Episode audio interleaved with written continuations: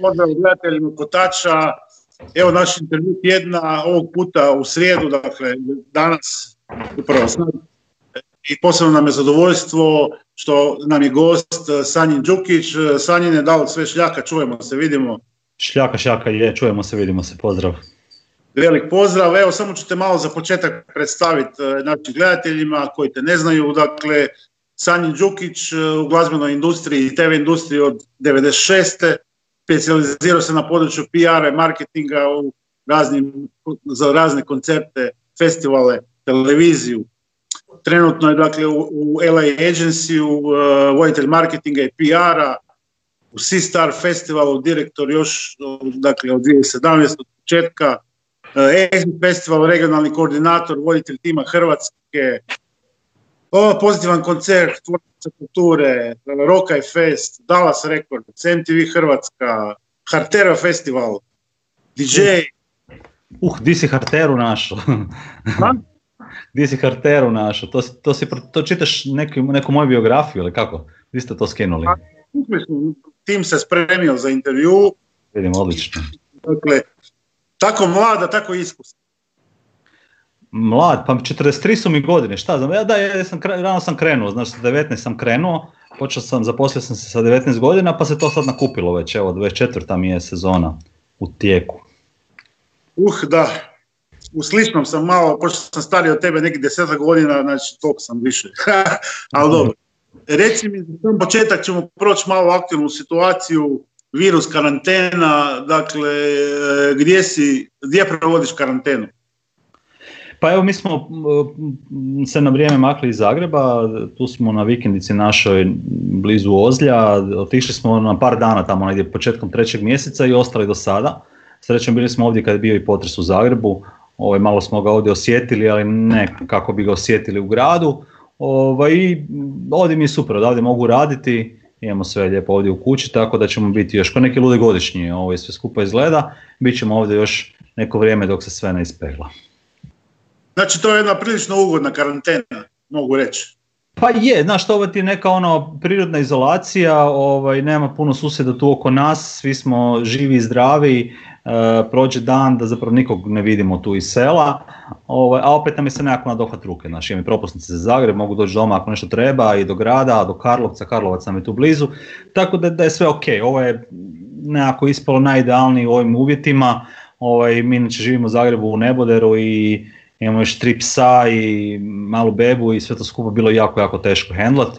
Ovaj, a ovdje su oni cijelo vrijeme tu landraju okolo po, pored rijeke, imaju dvorište, super im je, tako da je ovo idealna kombinacija. Mogu reći da da, slažem se s tobom. Ajmo ono što bi rekli stari Rimljani, ab ovo ili od početka, kada je u principu počeo tvoj interes za glazbu? Oj, oj, uf. Uh, pa mislim negdje neka osnovna škola, ja bi tako nešto rekao. tamo ono kad su nas starci prvi put puštali, zapravo idemo u centar grada, još je na Cvjetnom i tamo na početku Tkalče su bili oni štandovi sa, sa, sa snimljenim kazetama i, i CD-ima i tamo sam počeo kupovati kazete, onako uh, intenzivnije. Moram priznati da su ti ovaj, pirati tada bili jako, jako dobro ovaj, skrbljeni, nešto što je izašlo u Europi, e, ne znam, nekakav ponedjeljak ili, ili kad god, oni su ga već kroz par dana imali na kazeti, tako da se tamo mogu kupiti sve živo. I, i tu je zapravo sve skupa nekako pojačalo ovaj, i dalo mi, dalo mi nekakav boost, a e, ozbiljnije se skupa krenulo na faksu, pisao sam novinarstvo 95.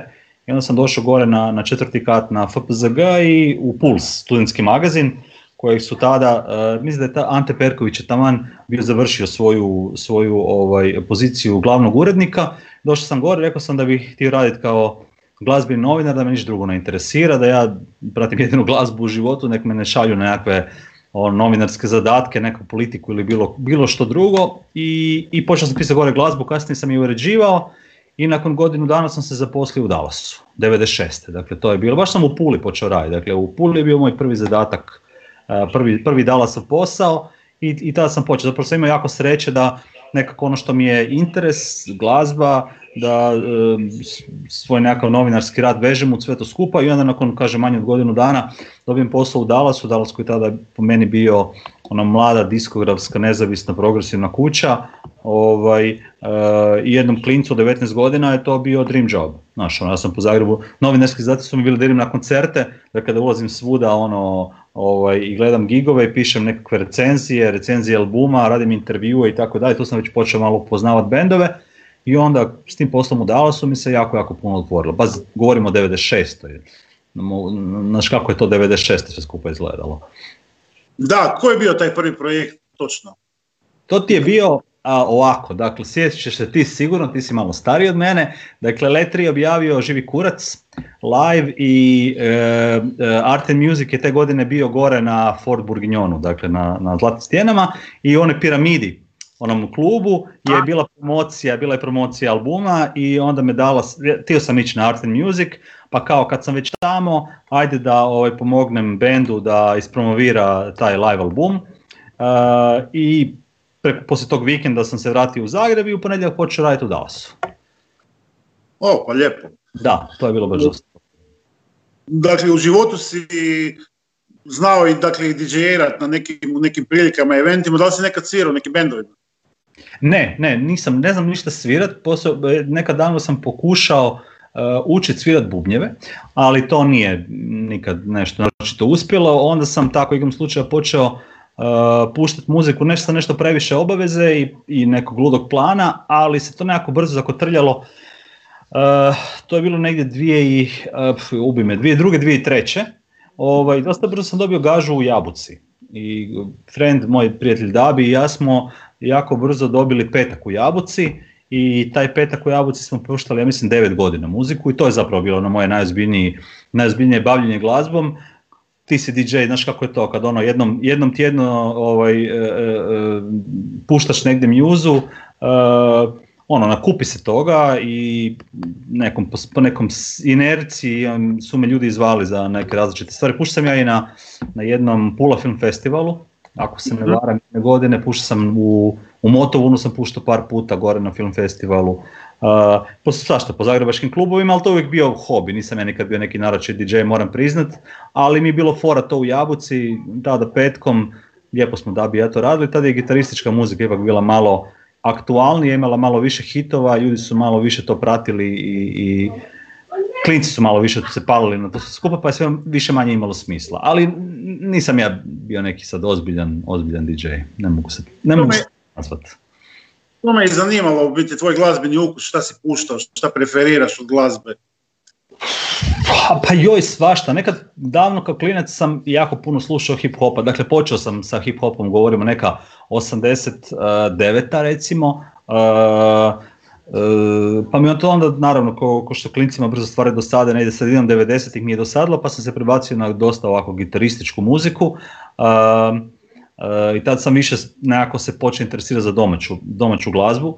Recimo, Fiju Briju koncerti su bili ti koncerti koji su ostavljali na mene ozbiljan dojam. To jesu bili tada zapravo bitni koncerti, ja mislim, za cijelu e, domaću nezavisnu glazbenu scenu.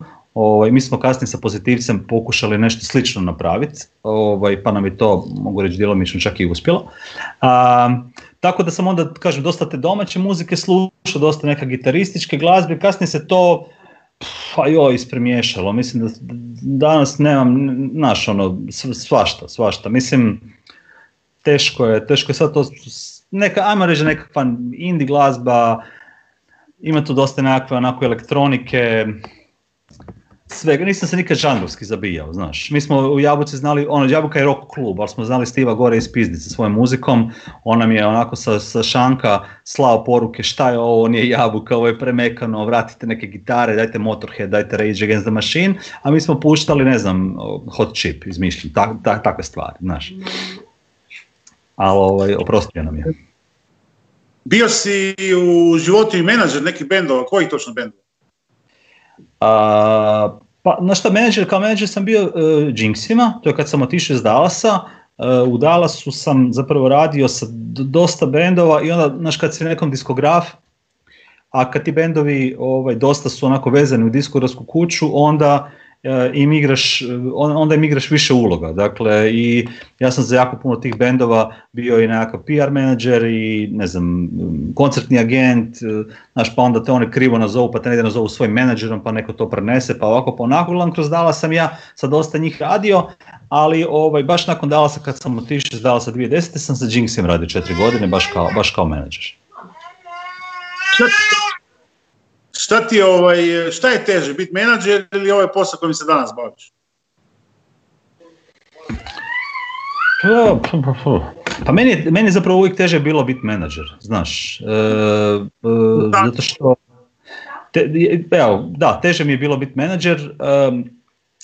mm, nekako, e, kod menadžera je zapravo najbitnije da ti tjeraš, da tjeraš, uvjeriš band da te da, da, da, ih vodiš, tih, tih menadžiraš i, i u principu da nekako prihvaćaju tvoje ideje uh, i to je dosta teško danas kod naših bendova, moram priznati, dosta teško da se ti, da, da prihvate tvoje prijedloge, da se ti na neki način nametneš, uh, često ispadaš zapravo samo osoba koja realizira neke njihove ideje, što je isto tako ok, ali to nisu, to, to nije menadžer kao menadžer, menadžer je neko ko ima viziju, ko smišlja plan, ko zapravo ono stavi jaja na panj, pa ako prođe, prođe, ako ne prođe, ne prođe, ali zapravo, znaš, neki, ko, ko, razumije band i ko razumije kuda idu, um, i to je, to je dosta teško. Ovaj moj posao kojim se ja više bavim, a to je PR i marketing, je zapravo nešto što sam ja uspio tijekom godina možda napraviti nekakva svoje, svoj način rada i svoje pravila koja su nekad funkcionirala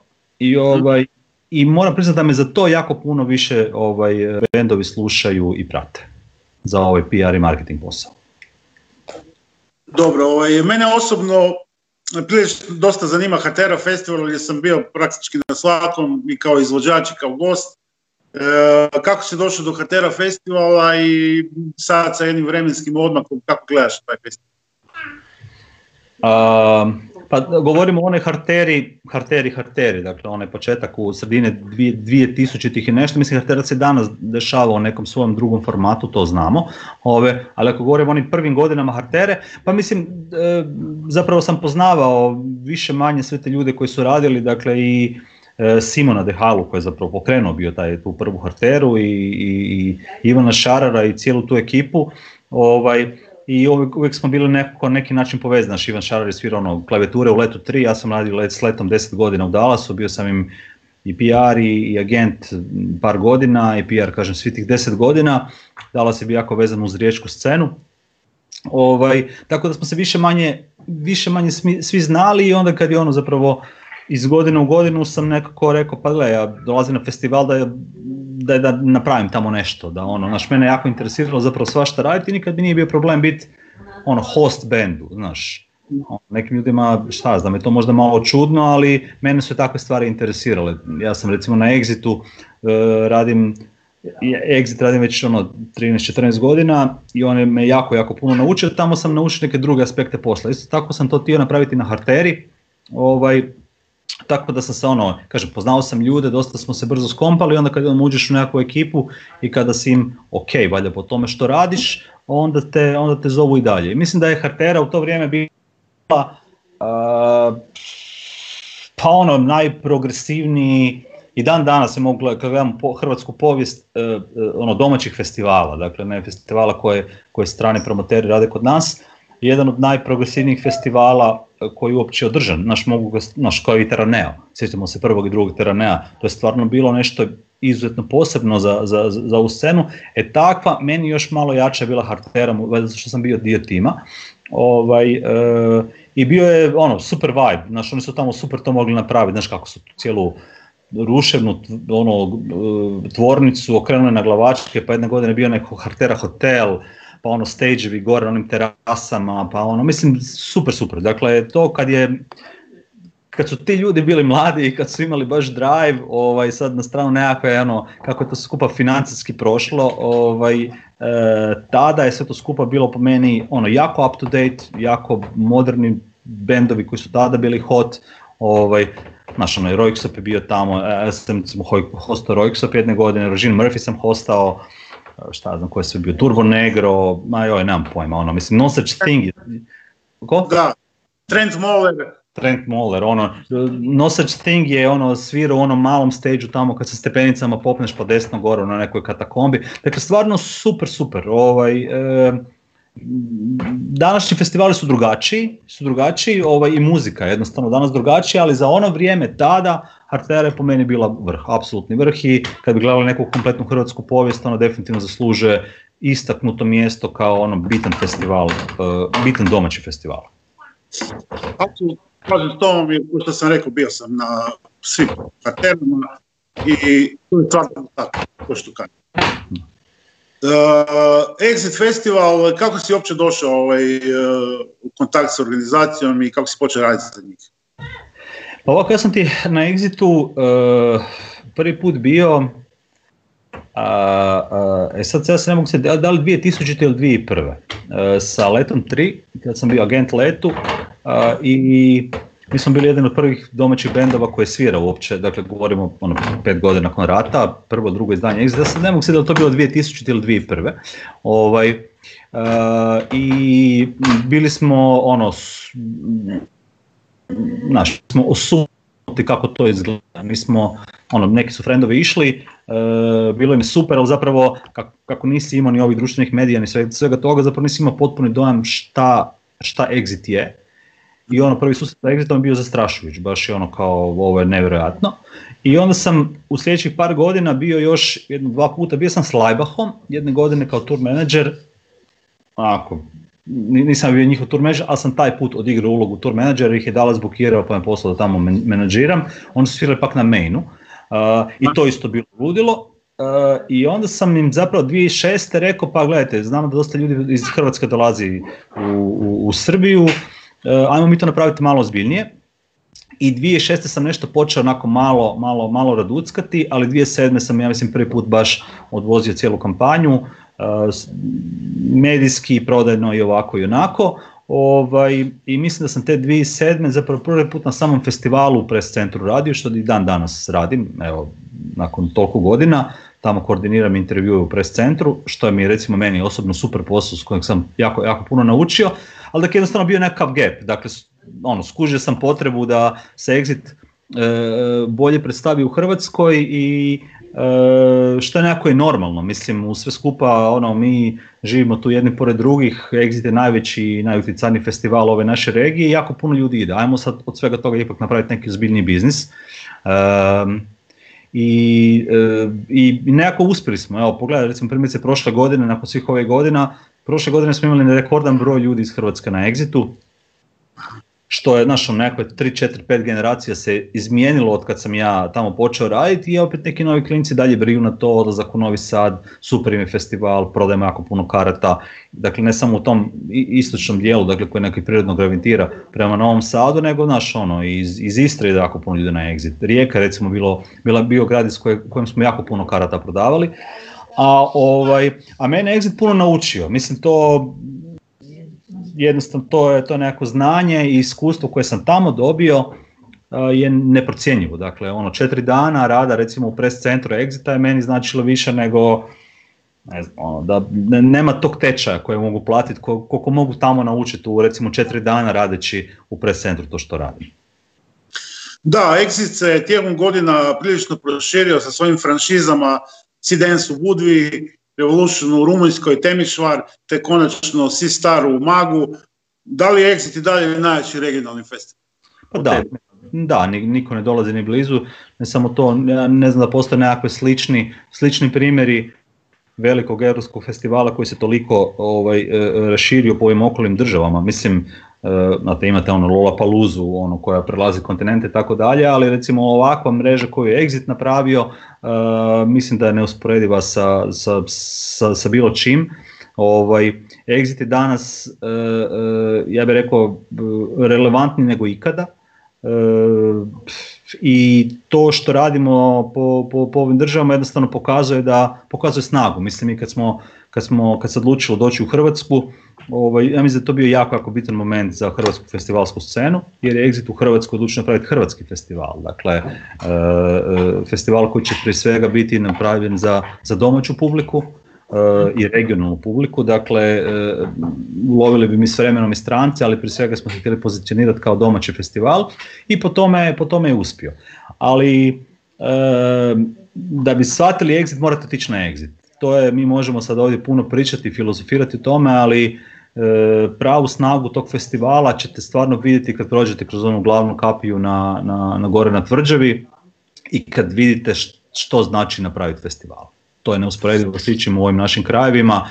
Bili smo okolo i po festivalima i vani i po festivalima koji imaju i neusporedivo veće budžete i, i, i sjajnije zvijezde, možemo reći to tako Znate, ono, Primavera, recimo nekako u Barceloni je jako, jako interesantan festival, ali je onako betonski hladan, pored mora u nekim, onako, u nekom čudnom parku. Exit ima dušu i nešto stvarno posebno i kažem, treba ga, treba ga, treba, treba se izgubiti na Exitu ono četiri dana da bi zapravo shvatio koliko je velik. Pa da, ja ću ti prinijeti moje osobne iskustva, nama isto svako ljeto napeto, tako da praktički ne mogu nigdje, osim onako, 2016. smo uspjeli, znači 2016. kad je bio George Clinton, Prodigy i tako dalje, smo uspjeli otići na exit. I bit ću ti iskren, malo sam se razočarao, sad ću ti reći zašto. E, nekako, nekako sam stekao dojam, prvo što me, što me ovaj, što smo se iznenadili da nas na ulazu policija pretresa. To u Hrvatskoj ima ni na jednom festivalu. Ima, bilo je na harteri, uh, uh, bilo je na harteri. Baš na samom ulazu je bila policija, znaš, bilo je na harteri, znam, ali baš na samom ulazu je bila policija. Ovaj, uh, uh, od domicilnog stanovništva od Novog Sada, znači od ljudi koji su u glazbi već dugo godina iskusni, svi su nam rekli da se exit iskomercijalizirao, da to nije više onaj exit ko što je bio u prvih deset godina. Šta ti mislite o takvim nekim razmišljanjima? Ma joj, iskomercijalizirao. Mislim, znaš, ono, zapravo bitne stvari kod, dakle, kod Exita, um, Exit ima 15, 16, 17 pozornica u svakom, svakom izdanju festivala. Nazvat ga komercijalnim je onako dosta pretjerano. Um, kad pogledaš malo kako se line-up na ovim glavnim pozornicama uh, rotirao i mijenjao tijekom, tijekom godina, uh, ono što bi oni nazvali komercijalnim, u principu nama zapravo po pravilu nekako završavalo na, na, na, na glavnom stage I zadnjih par godina uh, festival je usmjeren na taj način da zapravo uh, main stage je, je taj nekakav komercijalan stage. Dakle, nekakav David Geta je ranije puštao na Dance Areni, ali on je sad izvođač za main stage. Dakle, mm. mi takve, dakle EDM artiste koji su međuvremeno postali komercijalne super zvijezde, zapravo sa Dance Arene, koja je bila možda njihovo neko prirodno stanište, stavili na glavnu, stavili na glavnu poziciju da bi otvorili, otvorili, otvorili prostor na Dance Areni za druge elektronske aktove. Paralelno s tim je tamo pored Dance Arene rastao uh, No Sleep festival, dakle No Sleep uh, Stage koji ima i No Sleep festival sad u, u, Novom Sadu, koji je pak dom nekakve još alternativnije elektronike. Ne znam, ako ćeš samo na drugom kraju tvrđave imaš Explosive Stage koji je zapravo ona jedna anomalija cijelog festivala koju ja obožavam, zapravo koji je ono metal hardcore stage usred, usred exita, ovaj, imate stage na kojem ono 3-4 tisuće punkera, metalaca, hardkoraša skaču jednom drugom po glavi, pored njih je tamo nekad bio i onaj e, razno razne neki elektronski stage, znam da je trend stage preko puta, uh, reggae gore iznad njih, dakle nazvat exit komercijalnim sa toliko puno stage još imate i ono masu nekih zona gdje razno razni DJ-evi sviraju je uf, meni izrazito površno, jako, jako površno. Naravno, mi moramo imati ono uh, superstarove uh, koji, koji će nam prodavati karte, koji će normalno vući dobar dio, dobar dio publike i PR-a i airplay ako ćeš radijskog, ali zapravo je exit toliko raznovrstan da nazad ga komercijalnim je, ajoj, uf, to je meni jako površno gledanje, moram priznati. Znaš šta, ja sam ti prenio dojmove domicilnog stanovništva, dakle ljudi koji, se, koji su glazbenici iz Novog Sada, ljudi koji su od početka išli na exit. Moje osobno mišljenje je da svaki festival prodaje karte komercijalne. Svaki festival koji? Prodaje karte komercijalne. Pa naravno, mislim, mi živimo od toga. Ovaj, kako bi to bila situacija koju bi mi radili festival sa e, poznatim, kvalitetnim izvođačima, dobrim izvođačima, dobroj produkciji, e, siguran festival, festival koji ima ono potpunu ponudu svega, svega, svega i da, da, da je ulaz slobodan. Mislim, to nema nigdje. Ovaj, E, moramo prodavati karte, normalno da bi opstali i tako dalje, ali mislim, kažem, meni su takvi komentari da je Exit ko, postao komercijalan, mislim da je to dosta, dosta onako površno, dosta površno gledanje. To su rekli novosađani, ja sam čisto premio evo što sam čuo, a ovaj... E, pardon, to mi je dosta čudno jer moj, moj dojam e, Novog Sada e, kao doma Exita je zapravo da je to jako, bar ja koji dođem tamo, znaš, par dana prije, prije festivala, da je to prilično dobra ono, simbioza grada i festivala. Dakle, ljudi se hvale Exitom, podržavaju ga, gdje god ti dođeš bilo koji kafić u gradu, imaš nekakve plakate, Exit pre partije, after partije, e, teta u dućanu ti kaže, aha, došli ste nam na Exit, ovako dalje. Dakle, ja sam, kažem, tamo dolazim od 20 izdanja festivala, ja sam bio na valjda 17 ili 18, nikad mi se ništa loše nije dogodilo, nego da pače uvijek je dojam bio ponos ljudi da imaju tako nešto u svom gradu.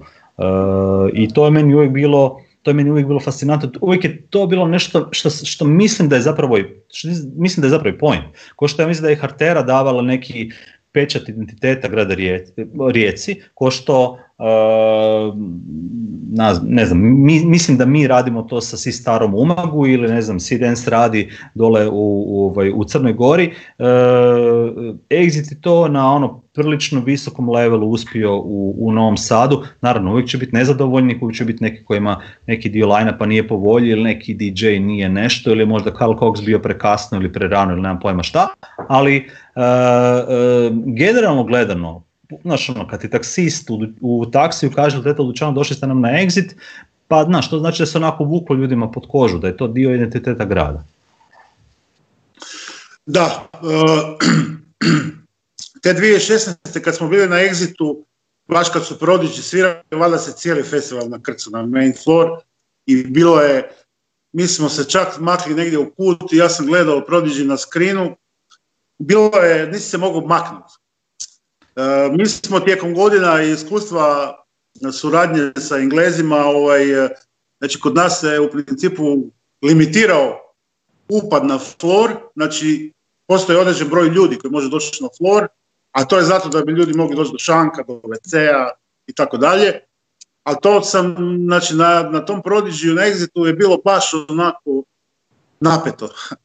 E, Pa je, da, nije to jedina situacija kad je bilo malo napeto na festivalu, ali čuj, znate samo kakva je konfiguracija terena, e, dosta je e, izazov raditi gore festival, naravno tamo se ne mogu srušiti nikakvi zidovi i prokopati nekakvi novi putevi, to je ipak ono tvrđava, jel te kao takva i ono spomeni kulture, ovaj, nego radimo, radimo s tim što imamo, ovaj, i znam da je to onako možda malo, malo riskantno, ali to je, to je taj divlji duh egzita bi ja rekao, koji ljude možda na neki način malo uplaši, ali mi je zapravo prije svega jako privlačen.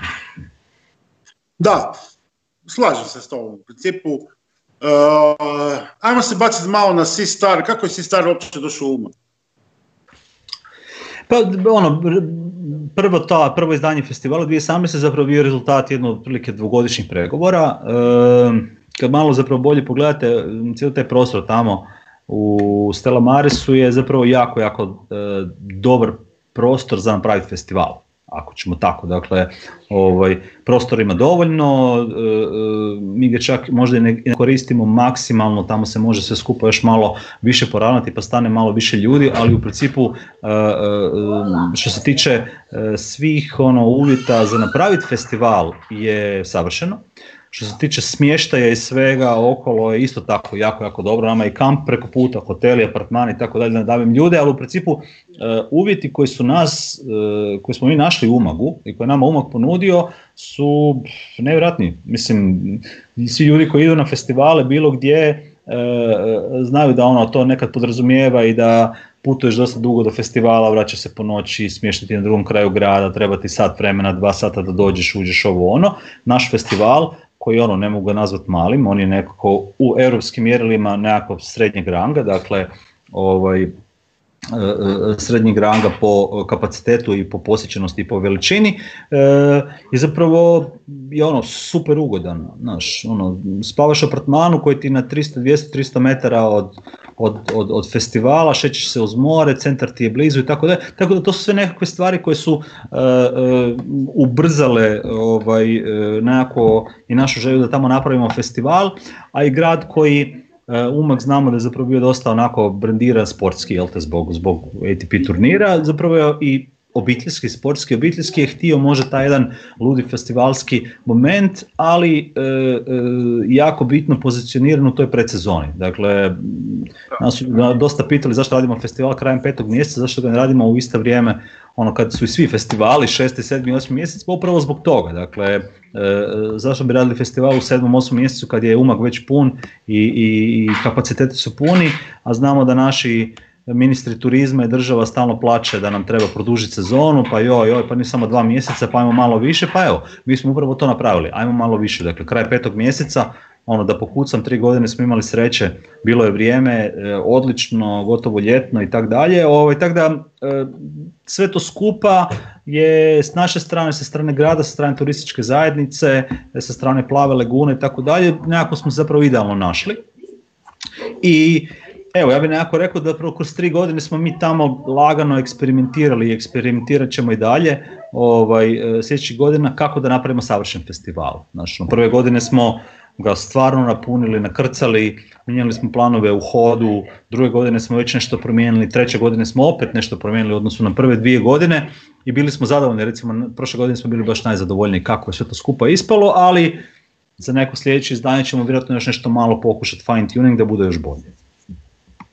Da, evo dolazimo dakle i do ove situacije ovaj, s tim virusom.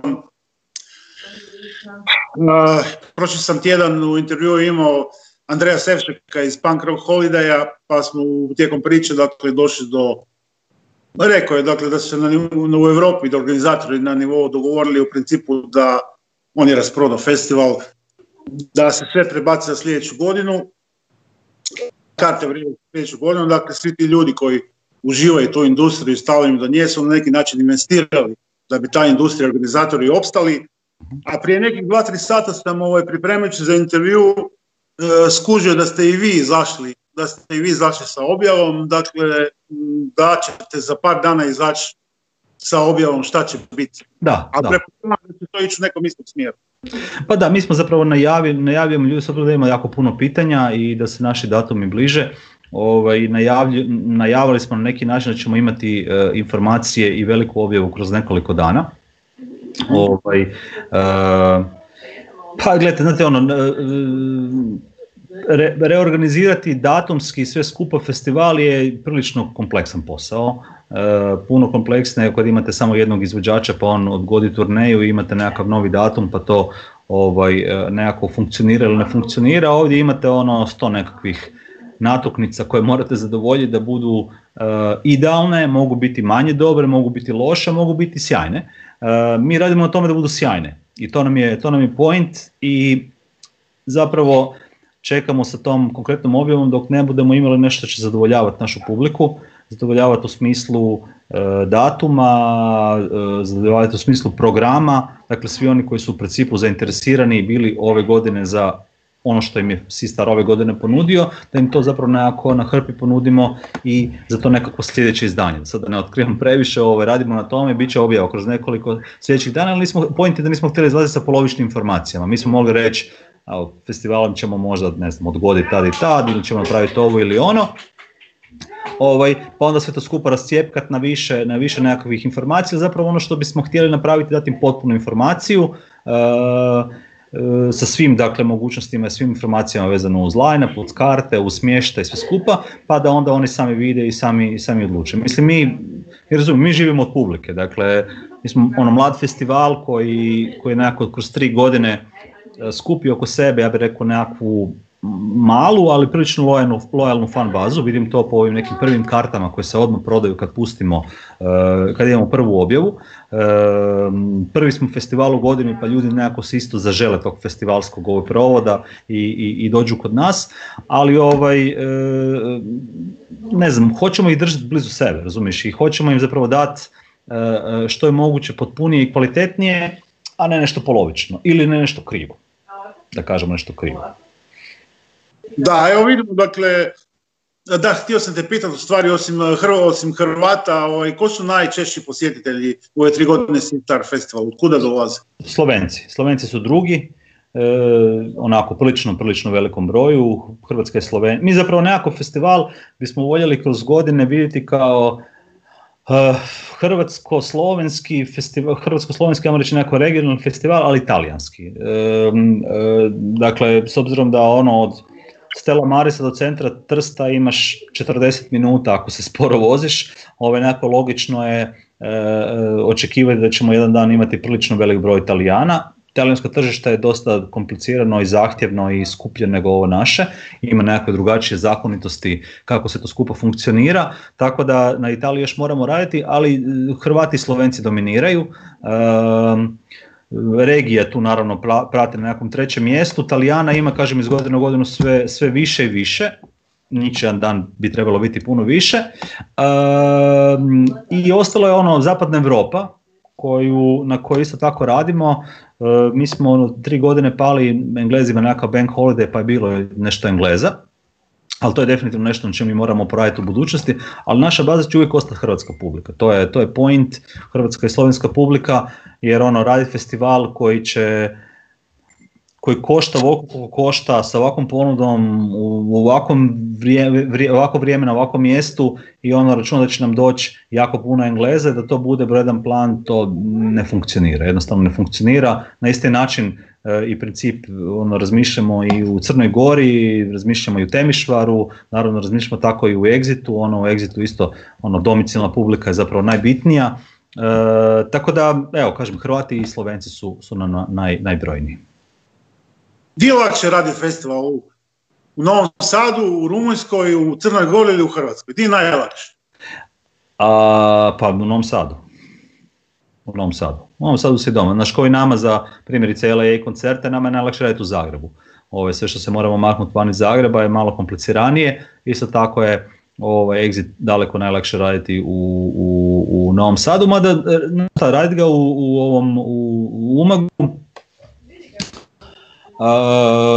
nakon tri godine je sad puno, puno, puno, puno, puno lakše nego, nego one prve, da se razumijemo. Uh, nije sad da ne spadnemo ono, nešto krivo ne pomisle, ali nama odnos koji imamo recimo sa gradom nam tu uveliko pomaže naš grad ti može nekakve ono, lokalne vlasti ti mogu jako, jako olakšati, jako zakomplicirati. Nama su uh, lokalne vlasti izrazito olakšale stvari. Mi ono imamo super odnose dakle od, sve, od, od levela gradonačelnika, policije, hitne vatrogasce, dakle ono sve nekakve javne službe su izuzetno susretljive e, i to jako, jako, jako dobro funkcionira. Da ne funkcionira bilo bi nama to se skupa puno teže, kompliciranije. Srećom radimo to u Istri, Istra je jedan normalan dio svijeta ovaj, e, i, i super, je, super nam je tamo raditi, e, ali znaš, Novi Sad je kad gledamo i ono opseg festivala, Novom Sadu exit doma i tamo je nekako ipak, ipak najlakše. Jedno teško pitanje, svi smo na stand by i čekamo šta će biti. Vidimo, dakle, u zadnje dva mjeseca svi su na internetu, live streamovi, počela se lagano osjećati lagano letargija, nakon dva mjeseca ljudi su malo zasićeni svega toga, znamo kakav je mentalitet ljudi ovdje. Kako bi mogla biti budućnost te glazbene industrije ako se stvari pogoršaju? Da li, da li bi ona mogla propast? Ma ne, propast ne, propast ne, može samo se modificirati u nešto što ja sad ne mogu pretpostaviti u što se može, što se može sve to skupa pretvoriti. Uh, uh, ja osobno mislim da će biti prilično teško. Mi smo e, zapravo grana industrije koja je nekako prva nadrapala i koju će zadnje otpustiti, jer uz sve što se ono nekako e, preporuča sve mjere koje se, koje se, kojima se priča proteklih, proteklih mjeseci E, doći na, na, na koncert ili na festival je zapravo ono što vam zadnje preporučuju. E, znate, nakon ono socijalne distanca dva metra da ćete vi sad doći na nekakav koncert samo tako, ono zagrlit nekog i ono kucnut se s čašama pive što je najnormalnija stvar ili plesati trljati od nekog, za to treba stvarno biti osigurani uvjeti. E, i to ja mislim da će proći vremena dok se tako nešto ne dogodi. Naravno jako puno visi o po meni o cijepivu.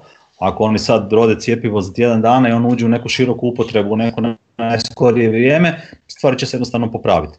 Ali sada ovim koracima kako ide mislim da će, da će zbog ono mjera predostrožnosti naše, naše, našu, našu industriju, pogotovo veće koncerte, pogotovo veće festivale, e, ja bih rekao zadnji otpuštati. Mislim, nama ne vrijedi puno da neko dozvoli opušt, do, ono, koncerte za sto ljudi, što, što da radimo. Vidim da sad po, po našim medijima neki, ima raznih nekih prijedloga da se ono u dvoranama od koje primaju 2000 ljudi napravi koncert za 150, pa mislim to, meni to nema nikakvog smisla. Gdje je tu bilo kakva matematika za bilo koga, ono kad gledaš koje sve mjere e, moraš poduzeti sigurnosne, zdravstvene da bi se taj koncert mogao održati, to su neki troškovi koji su puno veći nego obični koncerti, a srezo si si sve živo i broj ljudi, dakle broj prodajnih karata i nekakvu potrošnju na šanku i dakle sve neke stvari od kojih mi živimo, sponzori su se izrazito povukli u sebe, to je isto jedan jako bitan segment za, za našu industriju. Ovaj, čim je krenula cijela frka, svi su samo stali, povukli se, niko nije ništa potpisivao nikakve ugovore, dobili su naredbu od nekog, iz nekog Londona, New Yorka, ko zna odakle, neki upravni odbor je rekao zaustavite sve. Naravno, mi znamo da bez sponzora je jako, jako teško raditi velike stvari, jako, jako teško raditi bitne stvari. Ovaj, e, tako da mislim da će nas polako otpuštati, ali gdje ovo se skupa može završiti, nemam pojma, ne znam. Ja ne mislim da će, da će live industrija kao takva nestati.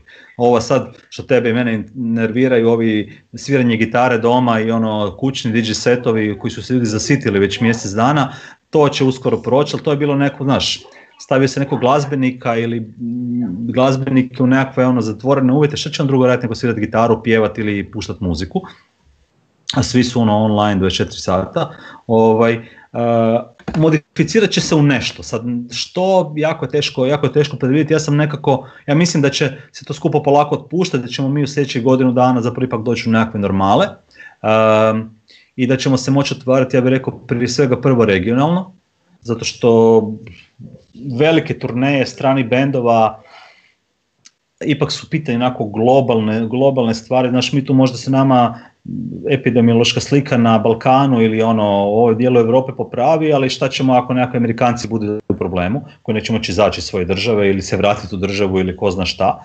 Ovaj, tako da mislim ćemo se mi prije svega regionalno prvo otvoriti, možda prvo lokalno hrvatski, a onda ovako malo regionalno, a onda prema van. To je nekako mi zapravo i logično sve skupa i mislim da bi se to trebalo dešavati po tako nekim koracima. Sad kada? Vidjet ćemo. Vidjet ćemo.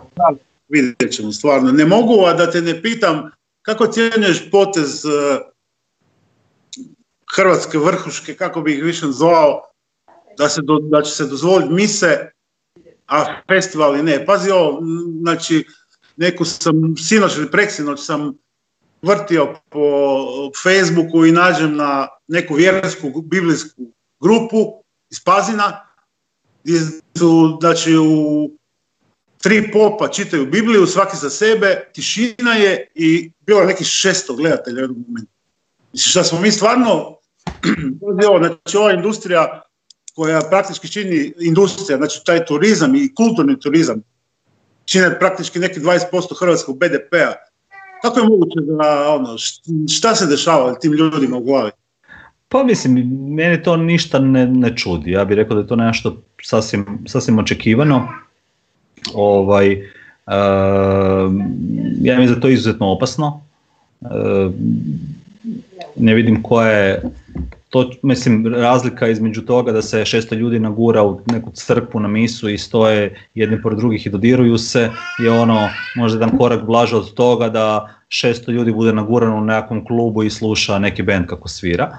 Dakle, nekakve bitne razlike nema, ali mi znamo u kakvom društvu živimo i kakvom ovaj, okruženju živimo i znamo što ovaj, naša vlast želi postaviti da je najbitnije ovaj, danas i to se dosta dobro manifestira ne samo u ovoj situaciji nego još ono godinama, godinama unazad i u puno nekih njihovih odluka, tako da mene to zapravo uopće ne, ne čudi me, ne čudi me, ne čudi me potezi onog nekog svećenika tamo pored Splita koji samo tako može ovaj, bez nekakvih sankcija raditi to što radi, ovaj, da nema nekog svog šefa koji će mu reći ono prestani, ono ugrožavaš i sebe i druge. To što ljudi ugrožavaju sebe manje problema, zapravo problem sa ovim virusom je što ugrožavaju druge. Ovaj, ali znaš, što ti isto priča kao kako je moguće da virus sad prođe i, i prodre u nekakve staračke domove. Znači, od početka se priča da su te starije e, e, životne skupine, životne dobi da su najugroženije, pa zar nije logika da zapravo se prije svega trebalo jako obratiti pažnju na staračke domove, sad mi imamo nekakve provale virusa u staračke domove koje kao ljudi nisu očekivali. Slična stvar su zapravo i mise, ono, na misema imate jako puno starih ljudi, ovaj, ne samo starih ljudi, ali ono, bake i dede idu na mise, bake pogotovo, Mislim, to može biti novi rasadnik ozbiljnog problema. Mislim da bi se svi trebali prodržavati pravila, ovaj, niko nije iznad zakona, e, niko ne može biti iznad zakona i to ono, samo ako smo disciplinirani i odgovorni jedni prema drugima, ovo se skupa može proći. Jer vidite da ovo je jedan predvidljiv virus, on može se ono bounceat nazad za dva mjeseca, može imati apsolutno novi, novi problem. Mi ćemo možda sad imati, nakon što je vrijeme za toplo pa su ljudi malo izašli van, problem za desetak dana, ovaj, ali ako budemo nedisciplinirani, a to uključuje i takve ovaj, besmislene ono, e, poteze kao dozvoljavanje misa, e, možemo se naći u novom problemu. Zašto se ne bi svi strpili još mjesec, dva, tri da se stvari riješe, pa idite na misu 1.7., 1.8. Ja nemam problema da se ono dio toga otvori prije koncerata. Ali ovaj, idemo po, po, po brojkama, polako, polako sve skupa, ovako bez mozga, to nas može staviti u novi problema i naravno puno je izrazito diskriminirajuće u odnosu na našu industriju, u odnosu na ljude u ovom mom poslu koji ono i firme koje propadaju i, i, i ljudi gube posao i ono ne znaju šta će i kako će, ali ovo evo na misu se može. Dakle to je jako jedan loš potez koji, o kojem nisu razmišljali koji bi nas mogao skupo koštati. Na bih ja, oni se nadaju da ih Bog čuva. Pa mislim, ja mislim da ono da, joj sad da ne kažem nešto krivo, da ne kažem nešto krivo, sve jasno. Da. Ali dobro, e, jučer, sam, e, jučer su u principu e, odbor za evente udruge glas poduzetnika i Unison, odnosno Hrvatski glazbeni savez uputili ministarstvima kulture, turizma, gospodarstva prijedlog nekih hitna mjera za opstanak hrvatske event industrije koja po nekim koja u godišnje ono, u prihodu nekih preko 4,5 milijarde kuna, da li si to popratio i koliko su se njihovi zahtjevi relevantni i opravdani? Pa jesam, da.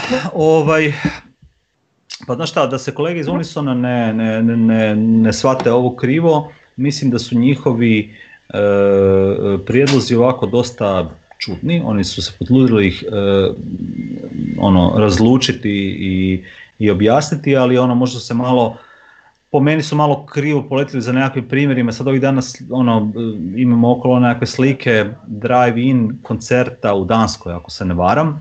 Ovaj, I samo kad pogledaš to, zapravo bilo koji kod nas ko radi koncerte, zapravo ti jednostavno nije jasno kako to bi se moglo prekopirati kod nas, a da ima nekog smisla. A, mislim, kad, dakle, mi koji se bavimo ovom, zapravo prije svega govorimo o tom da nađemo neki način na koji taj posao može dalje funkcionirati, a da smo svi mi zadovoljni. Dakle, i da publika dobi dobar koncert i da mi prodajemo karte, da se band nam plati, da se rentali koji nam rentaju, razlaz, produkciju, razumijete, da sve skupa funkcionira kao što je funkcioniralo i ranije. U tim prijedlozima koje su kolege iz su nastavili, ja ne znam kako to financijski uopće bi bilo moguće kažem, jedan od onih njihovih prijedloga je da se primjerice u prostorima od 2000 ljudi, recimo tvornica kulture, rade koncerti na koje može doći 150 ljudi. Mislim, ja ne znam kako je to financijski uopće isplativo, dakle to je, ne, ne znam su oni uzeli nekakav ono, kalkulator pa sve to skupa računali, tako da se meni njihovi prijedlozi onako ne čini mi se baš, ne čini mi se realni. Čini mi se realni, e, e, e, stvari koje je, koje pak je glas poduzetnika uputio, mi se čine nekako puno realniji. Unison je išao puno više u detalje, da se razumijem, oni su išli puno više sa ono vrstama koncerata, dakle zatvoreni, otvoreni, stadionski, ovakvi, onakvi, čak se spominjuju te drive-in koncerte, ali meni nekako ne čini mi se da su to, da je to jako dobro obrazloženo, da ima nekakve uh, uporište u matematici jednostavno. Glas poduzetnika pak ima ima jednu akciju koja mi se čini da bi mogla, da bi mogla sve skupa, sve skupa upaliti, ovaj, tako da mi se ona akcija glasa poduzetnika možda malo čini, malo, malo čini realnija, ali e, u svakom slučaju treba biti proaktivan, to je zapravo point. Nisam htio reći da zapravo kolege iz Unisona nisu to trebali napraviti, oni su vjerojatno sjeli malo razmislili o svemu tome ili više razmislili i napisali jedan uh, dopis za koje stoje neki ozbiljni ljudi iz ove, uh, iz ove naše branše, ali ono point je zapravo da se o tome aktivno priča, jer ne znam ako ćete recimo uzeti primjerice kakve stvari se dešavaju u Srbiji, dakle susjedna država, Srbija ipak ima nekakvu glazbenu scenu, kulturnu scenu, oni su ovih dana osupnuti time da zapravo država nema apsolutno nikakav plan za njih, e, za ništa. I ono, ovo što mi radimo ovdje, način na koji se razmišlja i na kojem se predlaže e, državi je zapravo par svjetlosnih koraka dalje. E, ono što mi se recimo sviđa kod glasa, glasa poduzetnika što su tu ljudi koji su uključeni sa više strana event industrije, dakle ne samo organizatori e, koncerata i festivala, nego i rentali, catering i razno razne agencije, dakle svi, svi ljudi koji su na neki način pogođeni odgađanjem bilo kakvih vrsta evenata, ovaj, i koji tome pristupe onako sa jedne jako ozbiljne, promišljene uh, biznis strane, ovaj, jer znate, mislim, mi smo, kažem, mi smo prvi nadrapali, prvi smo bili skinuti i zadnji ćemo se vratiti, jednostavno moramo nešto napraviti. Da, steko sam isti dojam proučavajući jedne i druge zahtjeve. Ajmo se mi vratiti u Pulu od kada si i krenuo. Da li su Foo Fighters, dva koncerta Foo Fighters u areni najjači eventi koje je Agency ikad radio? Da, jesu, da. E, pa ne znam, ja, evo, znao sam da ćeš me to pitati jer to je nekako normalno pitanje, to su sigurno dva najintenzivnija, uh,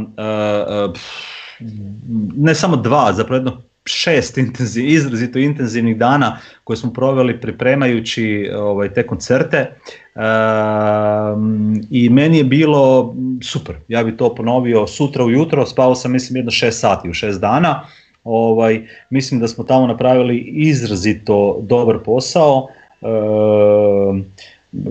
jedan band koji je e, jako, jako, jako, jako velik smo ga uspjeli zapravo e, nekako prekrojiti na nivo arene.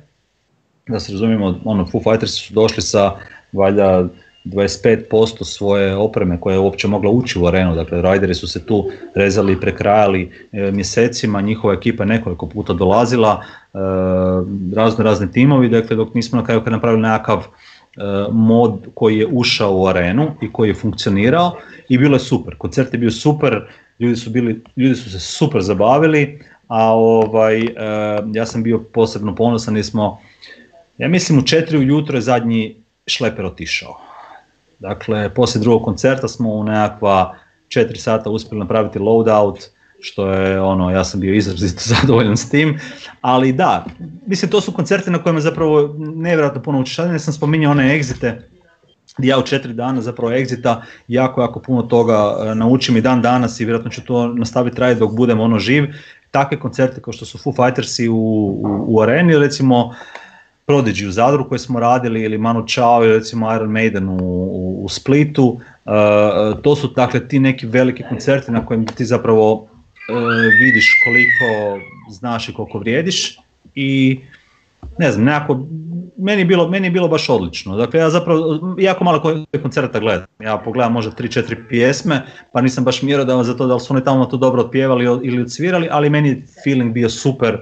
Uh, jako puno smo radili, uspjeli smo napraviti neke stvari koje su kolege koje su ranije radile u areni, postavile, dakle ovaj, dosta sam pričao i sa, sa, sa ono, ekipom iz pozitivnog ritma i ono ekipe ljudi koji su radili na Outlooku i na Dimensions, tvoji kolege su mi jako puno pomagali i sve što su oni, te neke postavke koje su oni ranije, e, ranije radili gore za, za izgradnju tipa Outlooka i Dimensionsa, smo mi sve proučili i prihvatili, gledali kako da to još malo malo još modificiramo prema nekim zahtjevima Foo Fighters, napravili smo to ja mislim jako, jako, jako dobro.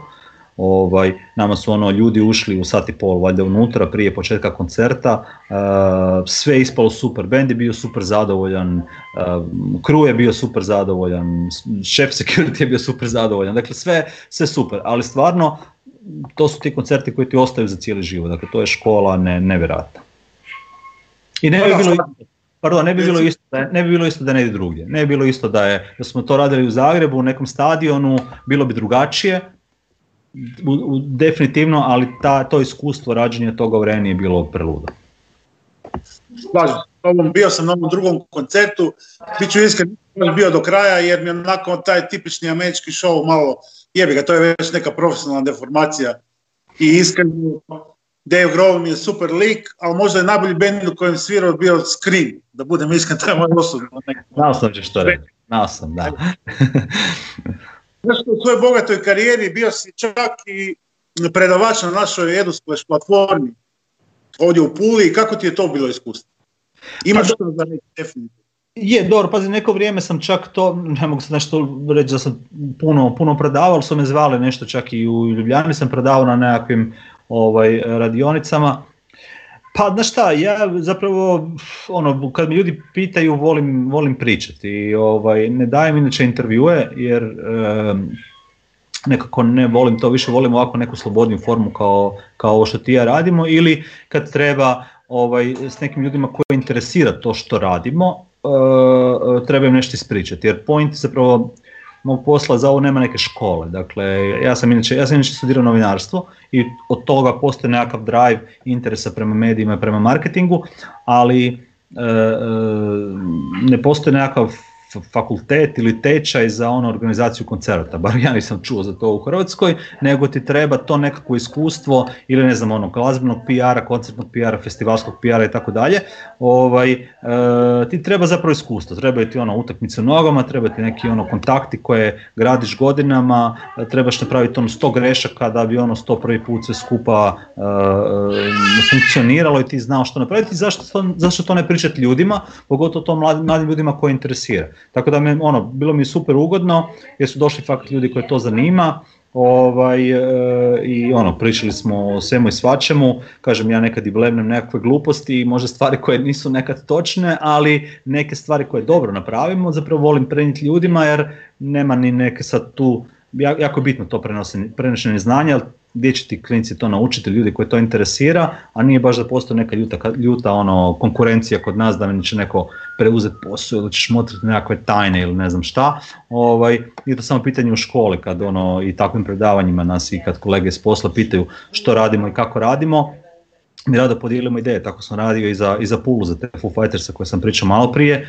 ono, meni ga ekipa su mi rekli sve što, što sam ja, što sam pitao, što me interesiralo kako bi stvari prošlo dobro. To je taj super level ono kolegijalnosti koji ja jako, jako cijenim na našoj sceni ovaj, ja ću isto naravno uvijek svima pomaže, pomagati i pomaže svima i zato mi je super tako pričati sa mladim ljudima koje to interesira. Ono, ja sam zapravo dosta razočaran da nema više ljudi koje ovaj posao zanima, znaš, nema sad neke tu kažem konkurencije, ja čak, mi čak ne dobijamo nešto puno nekih upita za posao, neke vrijeme, ne, nekad postoji ih malo više, nekad ih je malo manje, ali generalno gledano mislim da bi se više ljudi voljelo baviti ovim poslom, to sam barem mislio, ali sam se nekako valjda zezno jer ih nema. Nema ih, slažem se s tobom, nema ih. E, Sanjine, ovaj naš sat vremena razgovora proletio je brzo, skoro kao hrvatski njihovi. Ovaj, e, da li imaš neku poruku za naše gledatelje, za sve one koji vole ići vani zabavljati se? Pa budite strpljivi, budite pametni, budite disciplinirani, e, znate da ne pravimo nekakvu sad grešku, evo i ovo, ovih zadnjih mjeseci i pol dana je brzo prošlo, nek prođe još mjesec i pol dana pa da ono sve skupa malo uđe u nekakvu normalu i da zapravo se ponovo nađemo na našim koncertima, na festivalima. Njih će biti, nemojte za to brinuti, bit će koncerta, bit će festivala, bit će ono izlazaka, treba samo biti malo pametan i ono e, slušati što nam kažu, gledajte Kotač TV, e, slušajte vaš radio, nemam pojma. Vi, vi ste vezani sa e, Radio Rojcom, jel da, ili niste? Ili jeste? Na drugoj strani, tamo je brada. Da, slušajte Bradu, slušajte Radio Rojc, gledajte Kotač TV, pazite sve što Kotač radi, jer će vam tu ljudi najpametnije reći kad ćemo izaći van, kad ćemo se zabavljati i čuvajte se, čuvajte sebe bližnje. Najljepše smo ti takvili na gostovanju u našem intervju tjedna. Nadam se da se što prije vidimo negdje uživo. Velik pozdrav i šta da kažem, rock and roll. Pozdrav ljudi. Pozdrav.